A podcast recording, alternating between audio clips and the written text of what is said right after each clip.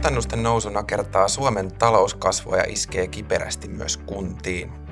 Kuinka kauan korkotason käännettä saadaan odottaa ja miksi kuntarahoitus povaa kunnille vajaan miljardin euron pudotusta arvioituihin vuosikatteisiin?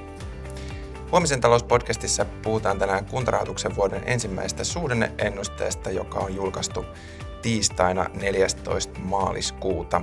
Ennusteen voi ladata käyttöönsä osoitteessa kuntarahoitus.fi. Minä olen Roope Huotari ja vieraanani on kuntarahoituksen pääekonomisti Timo Vesala. Tervetuloa taas Timo podcastiin. Kiitos paljon. Aloitetaan hei tämmöisestä talouden isosta kuvasta. Nyt tuntuu, että talousvuosi on alkanut vähän ristiriitaisissa tunnelmissa, eli uusimpien ennusteiden mukaan euroalue voi hyvinkin välttää taantuman jopa kokonaan – energian hinta laskee. Sitten Kiinassa on tehty iso käännös koronapolitiikassa, se piristää maailmankauppaa. Eli on paljon tämmöisiä hyvinkin niin kuin positiivisia signaaleja talouden kannalta, mutta sitten taas toisaalta inflaatio ei meinaa hellittää, korot jatkaa nousua ja keskuspankkien on pakko kiristää rahahanoja entistä tiukemmalle. Asuntokauppa yskii, rakentaminen yskii, niin miten tämä vuosi nyt on alkanut, että kumpaan suuntaan matka jatkuu? Onko meille tullut enemmän plussaa vai miinusta tuosta edellisestä suhdanneennusteesta, mikä silloin joulukuussa julkaistiin? Joo, on hyvä kysymys.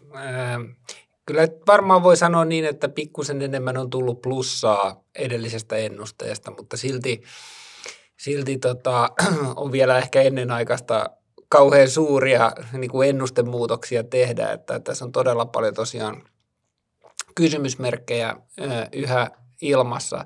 Mutta mut, on se nyt eittämättä totta, että onhan tämä talouden tilannekuva huomattavasti parempi kuin viime syksynä, jolloin ehkä ne tunnelmat oli siellä, siellä tota pohjamudissa, että onhan tämän, no se pääsyy on tietysti se, että Euroopan energiakriisi niin, niin on huomattavasti paljon lievemmäksi jäänyt kuin mitä pelättiin. Ja osittain siinä on kyse, kyse puhtaasta tuurista, siis että et, et, kelit sattuu olemaan Euroopassa paljon lämpimämmät kuin normaalisti.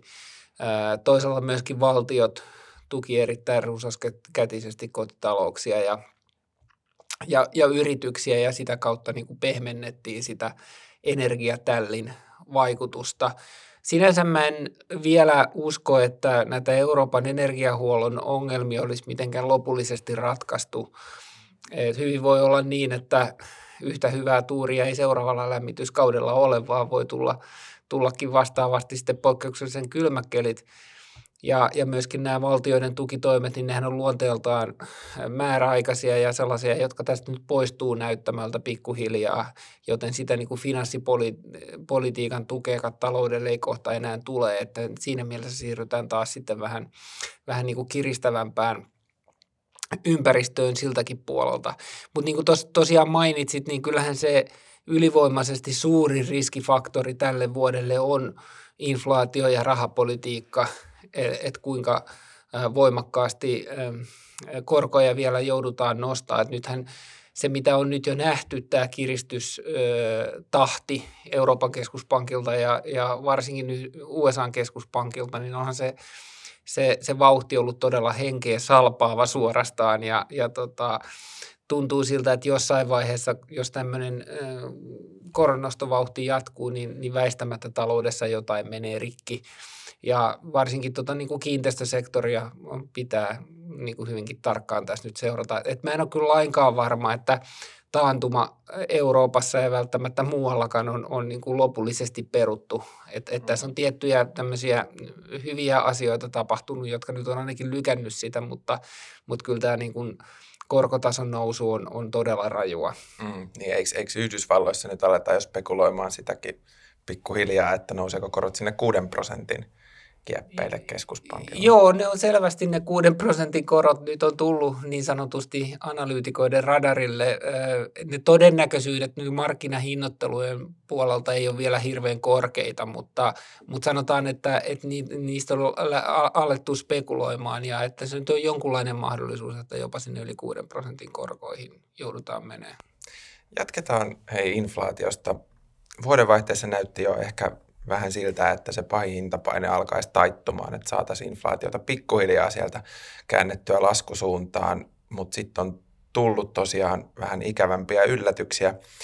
helmikuussa euroalueen vuosiinflaatio niiasi hieman, että tultiin 8,6 prosentista 8,5, että ei nyt suurta juhlana, että tietysti siinäkään, mutta samaan aikaan pohjahinnat jatkonousua ja esimerkiksi ruoan hinnan nousussa ei ole nähty juuri lainkaan hidastumisen merkkejä vielä tässä, niin mitäs, jos sun pitäisi nyt arvioida, että kuinka pitkään sitä käännettä saadaan vielä ottaa, että saadaan inflaatio pysyvästi laskuuralle, niin pystytäänkö sitä arvioimaan? No kyllä niin kuin kokonaisinflaatiossa se pysyvä laskukäänne varmasti on jo tapahtunut. Että kyllähän nämä niin kuin energiahinnat on tullut niin paljon alas ja, ja sitten suhteessa vuoden takaisiin tasoihin siihen nousuvauhtiin, mikä energiassa ja raaka-aineessa oli viime keväänä, niin on, on lähes väistämätöntä, että vuosi-inflaation laskuvauhti tästä jyrkkenee. Ja kyllä mä nyt uskoisin, että myöskin pohjainflaatiossa se käänne on varmaan aika nopeasti käsillä, mahdollisesti nyt jo maaliskuussa – mutta arvioisin, että ehkä viimeistään, viimeistään kesään mennessä. Tietysti mikään ei varmaa ole, ja, ja tota, ehkä se oleellisin kysymys on, on se, että millä vauhdilla inflaatio tulee alas ja milloin se saadaan lähemmäksi keskuspankkien tavoitetasoa, että sinne kahteen prosenttiin on vielä todella pitkä matka ja tällä hetkellä näyttää, että siihen valitettavasti menee epämiellyttävän kauan aikaa. Aivan. Mutta nyt kevään mittaan on odotettavissa sitten, että kun tästä niin kuin isosta hintashokista, mikä tuli osittain tietysti niin kuin Venäjän hyökkäyssodan jälkeen siinä, siinä tota maaliskuussa näkyy luvuissa, eli, eli se niin kuin tukee tätä inflaation laskuuraa, että kun, kun siellä niin kuin vertailujaksossa on sitten tullut niitä kovia pomppuja ylöspäin. Joo, joo, kyllä, että nyt tässä viimeisen parin kuukauden aikana on tullut vähän pettymystä siitä, että se se inflaation laskuvauhti ei ole ollut niin kova kuin on toivottu, mutta nyt tämmöisistä ihan, ihan niin kuin tilastoteknisistä syistä johtuen, niin pitäisin hyvin todennäköisenä, että nyt maaliskuusta alkaen niin, niin inflaatio tulee selvästi rapsakkaammin alas. Miksi inflaatio on sitten nimenomaan euroalueella niin sitkeässä? Et, et toki Yhdysvalloissakaan ei, ei nyt voida missään nimessä julistaa vielä voittoa inflaatiosta, mutta siellä on esimerkiksi nähty tätä, että ähm, tavarahinnoissa hintapaineet on vaimentunut jo pitkän aikaa, kun sitten taas Euroopassa tavarahinnat vaan jatkaa nousua. Niin mistä tämmöiset epäsuhdat johtuu? No mä epäilisin, että se pääasiallinen syy on, on näissä niin sanotuissa hintajäykkyyksissä, joita Euroopassa on enemmän. Sitä on ehkä niin vaikea tarkasti eritellä, mutta on aika tyypillistä itse asiassa, jos me katsotaan niin kuin historiaa USA-Eurooppaa, että meillä – Meillä ehkä inflaatio kiihtyy tämmöisissä kustannuspaineissa vähän hitaammin ja, ja saavuttaa huippunsa usein vähän myöhemmin kuin Yhdysvalloissa. Ja sitten toisaalta se alamäkikin on verkkasempaa, että se, että mistä nämä hintajäykkyydet tulee, no ehkä erilaisilla sopimushinnoilla, joissa kiinnitetään hintoja pidemmäksi aikaa, on isompi rooli Euroopassa. Voi olla, että tietyissä niin kuin markkinarakenteissa on eroa, kilpailutilanteissa on eroa, ja, ja sitten se ehkä varmaan niin kuin tärkein ero on siellä niin kuin palkkasopimuksissa, että Euroopassahan tyypillisesti tehdään aika laajasti tämmöisiä toimialakohtaisia palkkasopimuksia, joissa sovitaan palkoista suhteellisen pitkäksi aikaa ja se on, voi olla yksi sellainen tekijä, joka tuo sitä jäykkyyttä suhteessa Yhdysvaltoihin, jossa hinnat yleensä nou, joustaa tosiaan paljon nopeammin sekä ylös että alas. Aivan. No kuinka korkealle sä nyt arvioit, että EKPn pitää sitten ohjauskorkoja nostaa, että saadaan inflaatio pysyvästi sinne laskuun. Et nythän on nähty tämmöisiäkin lausuntoja. Esimerkiksi EKPn neuvoston jäsen Robert Holtzman on peräänkuuluttanut tässä nyt neljää 50 korkopisteen nostoa, jolloin noin keskuspankin tärkeimmät ohjauskorot nousisivat sinne, onko se nyt sitten jopa neljään ja puoleen prosenttiin kesän mennessä. Markkinat sitten taas povaa semmoista noin neljän prosentin ohjauskorkoja euroalueelle, niin riittääkö se neljä prosenttia vai mennäänkö vielä yli? Joo, nämä arviot tästä niin sanotusta terminaalikorosta, eli siitä, että miten korkealle ohjauskorkoja pitää nostaa, niin se on ollut tässä jo aika pitkään semmoinen vähän niin kuin liikkuva maali. Et jos muistellaan viime kesän syksyn keskustelua, niin silloin jopa semmoista yli kolmen prosentin korkotasoa pidettiin epätodennäköisenä, että sitä pidettiin jo niin kuin liian rajoittavana niin kuin Euroopan rakenteet huomioiden. Mutta nyt sitten tosiaan nämä odotukset on, on merkittävästi noussut.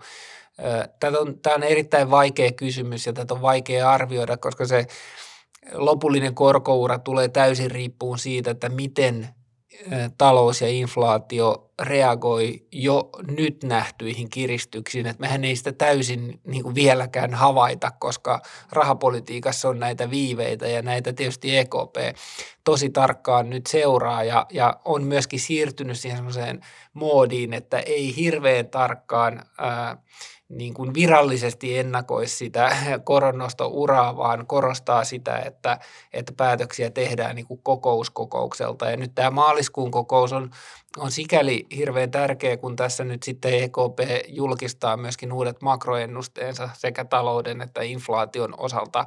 Ja, ja silloin heillä on tavallaan niin kuin uutta tämmöistä ennusteaineistoa käytössä, mikä sitten tietysti vaikuttaa siihen arvioon, että kuinka korkealle niitä korkoja pitää nostaa.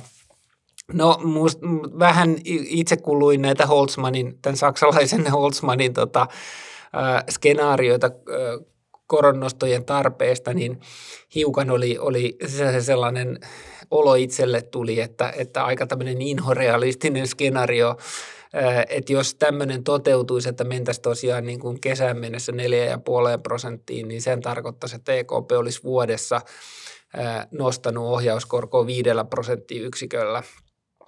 Mä en itse ihan usko noin, noin rivakkaan tahtiin. Ehkä tämä markkinaodotus, joka on vähän maltillisempi, niin, niin kuulostaa realistisemmalta. Tosin sekin on aika, aika niin kuin rivakka tahti ja, ja jos mennään yli 4 prosentin, niin kyllä mä sanoisin, että se on eurotaloudelle tosi kova testi ja, ja lisää selkeästi sitä mahdollisuutta ja todennäköisyyttä, että me joudutaan koukkaan, koukkaan sitten taantuman kautta. Mm.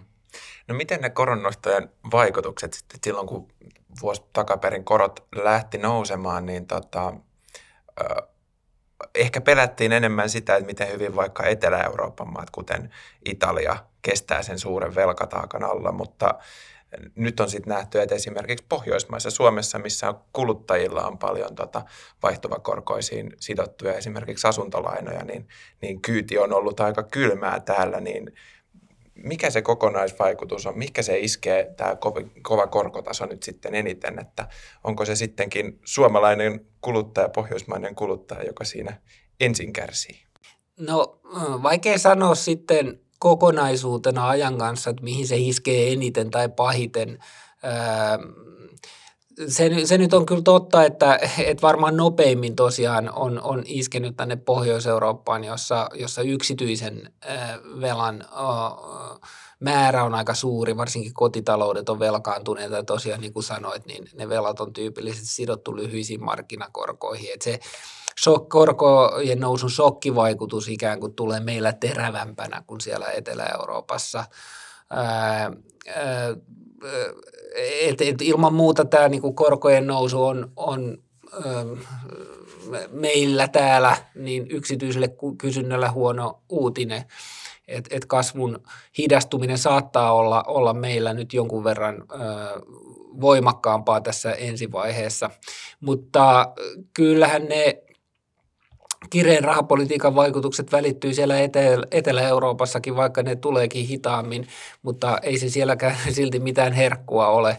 Et, et, et voi olla, että siinä vaiheessa, kun nämä äh, maat, jotka kärsii nimenomaan korkeasta julkisesta äh, velasta, tai sen aiheuttamista ongelmista, niin, niin ne alkaa kärvistellä sitten siinä vaiheessa, kun meillä jo helpottaa. Että voi olla, että tässä on tiettyä erirytmisyyttä tässä, tässä ää, ikään kuin korkeinen korkojen läpimenossa. No hintapaine ja korkojen nousu tuntuu tietysti myös julkisessa taloudessa täällä Suomessa, jonka tilasta nyt kannetaan vaalien alla sitten paljon huolta. Ää, tässä kuntarahoituksen uudessa suhdanneennusteessa mainitaan esimerkiksi, että jo tuolla loppuvuoden korkotasolla kuntien piti varata korkokustannuksiin noin 150-200 miljoonaa euroa lisää rahaa vuodessa, eli korot on niin paljon sieltä nousseet. Ja sen jälkeen nousu on tietysti vain nyt tässä alku, alkuvuonna jatkunut ja sitten sama ilmiö nyt piinaa myös Suomen taloutta. Eli kustannukset kasvaa ja samalla pitäisi satsata lisää rahaa esimerkiksi maanpuolustukseen, sosiaali- ja terveyspalveluihin, niin miten tämä julkisen talouden tasapainottaminen nyt, että onko, onko se aivan toivoton tehtävä, kun hintapainetta tulee vähän joka suunnasta? No ei se toivoton tehtävä ole, mutta vaatii tietysti hyvin laajalla rintamalla määrätietoisia päätöksiä ja toimenpiteitä.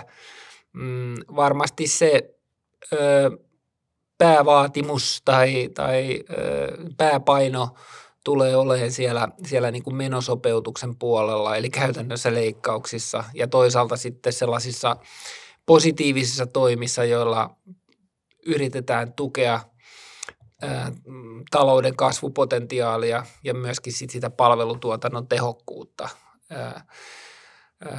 Mutta varmasti tarvitaan myöskin jonkun verran veronkorotuksia. En mä usko, että niiltäkään pystytään niin kuin täysin, täysin välttämään. Ähm, sinänsä sanoisin, että nyt tilanne on sen verran paljon heikentynyt ja niin nopeasti, että nyt tässä on tärkeää vaan niin kuin saada se, ne sopeutustoimet käyntiin mahdollisimman nopeasti, koska nämä ongelmat ei lykkäämällä parane, vaan, vaan ne pahenee. Mm. No valtiovarainministeriöhän julkisti tuossa 6. maaliskuuta oman katsauksensa siitä, että mitä, mitä julkisia menoja voisi leikata ja toisaalta, että mitä veroja voisi kiristää talouden tasapainottamiseksi. Eli se oli vähän tuleville hallitukselle tämmöinen buffeepöytä, mistä sitten valita niitä keinoja. Siellä väläytettiin muun muassa arvonlisäveron kiristämistä, valtionavustusten pienentämistä ja leikkauksia etenkin eläkkeiden indeksikorotuksiin, niin millä mielin sä itse tuota katsausta luit, että mitä sieltä nousi sulle esiin? No ensinnäkin ei voi sanoa, että kauhean hyvillä mielillä tai mielin olisi siitä lukenut, koska kyllähän nämä sopeutustarpeet on tosi suuria ja, ja erittäin kovia päätöksiä tulee seuraavalla hallituksella oleen edessä. Noin yleisesti ottaen mä toteisin, että valtiovarainministeriö teki mun mielestä tosi hyvää työtä ja semmoista niin kuin perusteellista kartotustyötä siitä, että mistä voidaan säästää tai jos tulon lisäyksiä tehdään, niin mistä niin semmoisista niin kuin järkevimmistä kohdista sitä sitten voisi vois tehdä.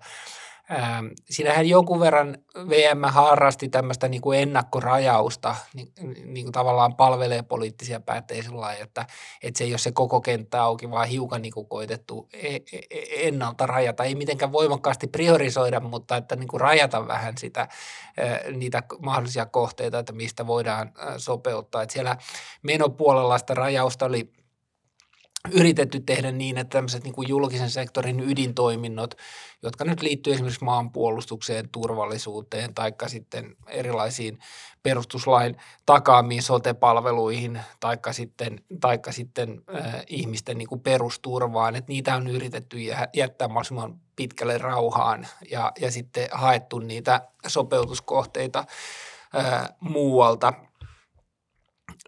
siinä VMn menopuolen kartoituksessa ehkä se silmiinpistävin juttu on se, että, että jos me halutaan oikeasti niin kuin merkittävästi tehdä menopuolen sopeutusta, niin aika vaikea on välttää näihin indeksisidonnaisiin etuuksiin puuttumista.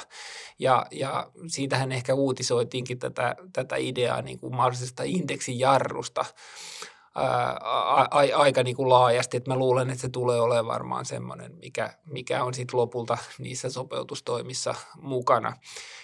Toinen siellä menopuolella semmoinen itselle merkille pantava – asia oli se, että varsinkin siinä tiedotustilaisuudessa niin korostettiin aika lailla sitä, että, että julkinen sektori on kokonaisuus ja sinne kuuluu paitsi valtiohallinto, myöskin, myöskin kuntasektori, hyvinvointialueet ja, ja nämä sosiaaliturvarahastot ja kaikkia sektoreita pitää katsoa ja tämä mun korviin nyt kuulosti siltä, että, että myöskin kunnat ja kuntien valtionosuudet todennäköisesti tulee olemaan tässä, tässä sopeutuskeskustelussa mukana. No, no sitten siellä, jos mennään sitten sinne tulopuolelle, niin siellä sitä ennakkorajausta ehkä tehtiin vielä jopa enemmän sillä lailla, että eh, et VM koittiin niinku perustella äh, niin sitä, sitä tarjo, tarjoamaansa palettia semmoisilla kriteereillä, että, että missä kohde niin kuin veronkorotukset mahdollisimman vähän haittaisi talouskasvua. Ja sitten, että ne veronkorotukset, mitä tehdään ja ne toimenpiteet, niin se samalla sitten voisi myöskin niin kuin lisätä veronkannon ja verojärjestelmän tehokkuutta. että siinä oli tämmöisiä niin kuin muitakin, muitakin tavoitteita. Ja ehkä se semmoinen yleinen linja oli se, että, että on niin kuin parempi idea – kiristää kulutuksen verotusta tai esimerkiksi kiinteistöjen verotusta kuin sitten työpanos- tai tuotantopanosten verottamista, niin kuin esimerkiksi työn tai pääoman verottamista. Että niitä, niitä toimiahan siellä ei oikeastaan ollut mukana. Ja tietysti faktaahan se on se, että jos halutaan niin kuin isosti lisätä verotuloja, niin aika vaikea on olla puuttumatta arvonlisäverotukseen, mm. että sehän tietenkin näkyy siinä. No tämä synnytti jonkin verran keskustelua myöskin tämä VMn raportti ja tota, nythän vaalien alla moni puolue on puheissaan sitoutunut siihen, että valtion taloutta tullaan tasapainottamaan, mutta kun tuota keskustelua seurasin, niin ei sitä oikein kovin moni poliitikko ainakaan tuntunut suoralta kädeltä allekirjoittavan tätä VM-listaa. Niin millä mielessä sitä keskustelua siitä raportista julkistuksesta seurasit?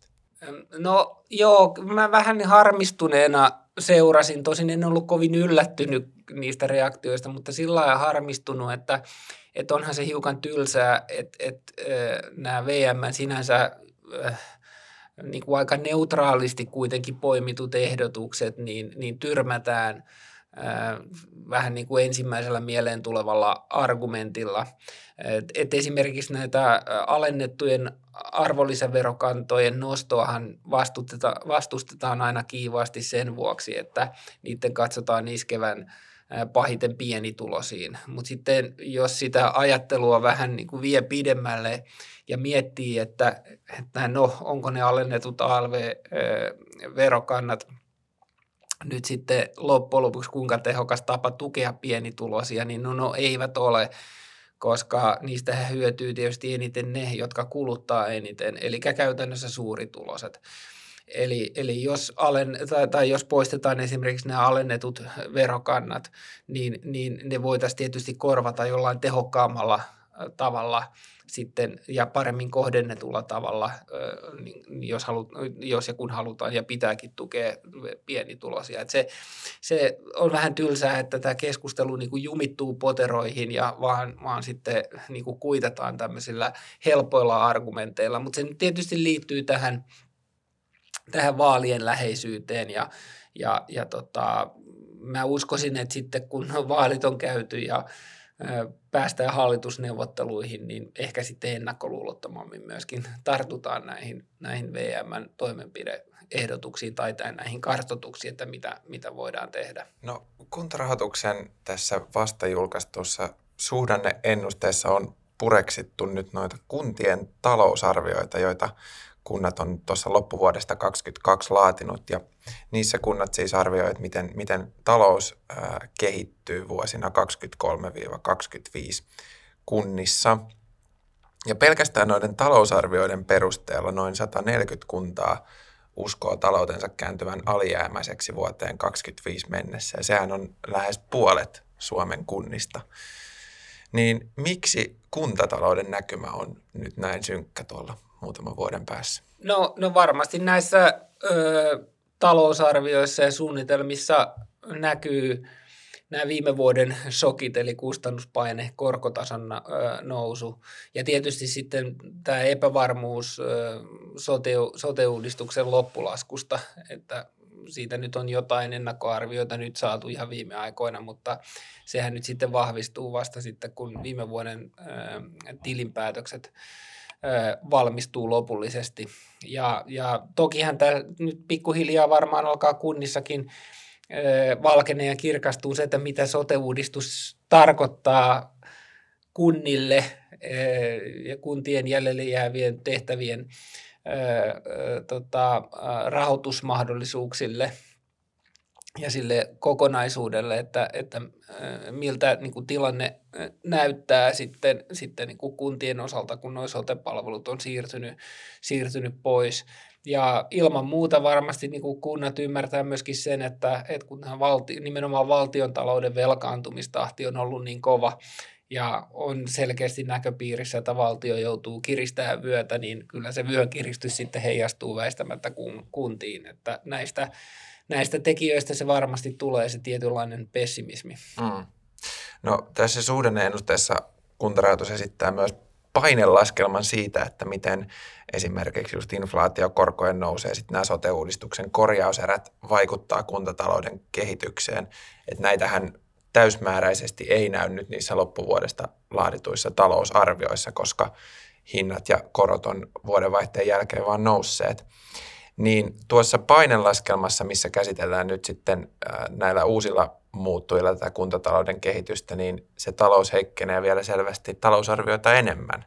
Eli vuosikate laskee noin miljardilla eurolla siitä, mitä kunnat itse arvioivat ja uutta lainaa otettaisiin tämän painelaskelman mukaan yli kolme miljardia euroa arvioitua enemmän vuoteen 2025 mennessä, niin mitäs tämä tietää sitten kunnille, että, että kun mittarit osoittavat vielä talousarvioitakin huonompaan suuntaan? No varmasti tarkoittaa samaa kuin, kuin valtiolla, ää, eli sopeutustoimia tarvitaan ja se, se mittakaava vaan on, on ehkä niin kuin jonkin verran pienempi Toisaalta sopeutus on kuntataloudessa sikäli haastavampaa, että et nythän sote-uudistuksen jälkeen se, se tehtäväkenttä on merkittävästi supistunut, että kun käyttötalous on, on ylipuoliintunut, jolloin tavallaan se sopeutuksen kohteena olevien tehtävien määrä on, on huomattavasti kaventunut. Eli voi olla, että on vaikeampi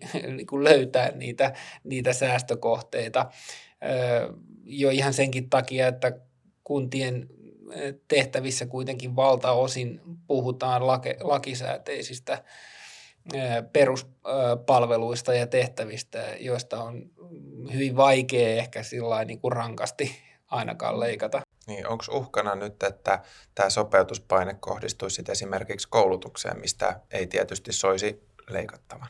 No, no joo, näin, näinhän se valitettavasti on, että se on se suurin, suurin niin kuin pääluokka sote-uudistuksen jälkeen.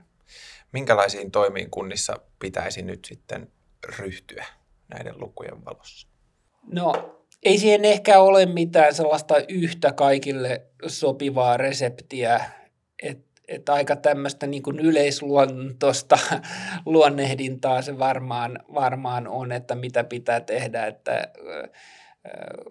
siis jollakin tavalla se kantava teema on se, että palvelutuotannon jatkuvaan tehostamiseen pitää pyrkiä ja sitä kautta pienistä puroista yrittää saada niitä kustannussäästöjä. Hyvin tarkkaa menokuria täytyy yrittää noudattaa varmasti yhteistyö kuntien välillä tulee lisääntyyn, haetaan ehkä niin kuin skaalaetuja semmoisissa kohdissa, missä se on mahdollista. Ja, ja sitten se niin kuin tuottavuuskasvu, teknologian, digitalisaation – hyödyntämisen kautta. Että näistä, näistä elementeistä se varmaan tulee, mutta tämä nyt on vähän tämmöistä niin kuin ylätason höttöä siinä mielessä, että, että tota, se on sitten siellä kuitenkin niin kuin kuntien arjessa ne on niin kuin hyvin konkreettisiakin päätöksiä ja valintoja, että mitä, mitä joudutaan tekemään. No on ihan selvää, että varmaan myöskin niin kuin veronkorotuspaineita tulee nyt ensi vuodesta alkaen, kun, kun sote-uudistuksen jäljiltä taas ne vero, verokantojen muutokset tulee mahdolliseksi. Hyvä. Lopetetaan hei tämä podcast-keskustelu tältä erää tähän. Kiitos Timo taas erittäin mielenkiintoisesta keskustelusta. Joo, kiitos. Ja kiitokset myös kuulijoille. Huomisen talous palaa taas parin viikon päästä linjoille ja kuntien taloudesta puhutaan silloinkin. Podcastin seuraavassa jaksossa 28. päivä maaliskuuta Timo siirtyy haastattelijan penkkiin ja saa vieraakseen Kuntaliiton pääekonomisti Minna Punakallion sekä Hyvinkään kaupunginjohtaja Johanna Luukkosen. Tällainen kolmikko pohtii silloin, että miten sote-uudistus muokkaa kuntien taloutta pitkällä aikavälillä. Muistakaahan siis seurata podcastia. Kiitoksia ja moi moi! Moi moi!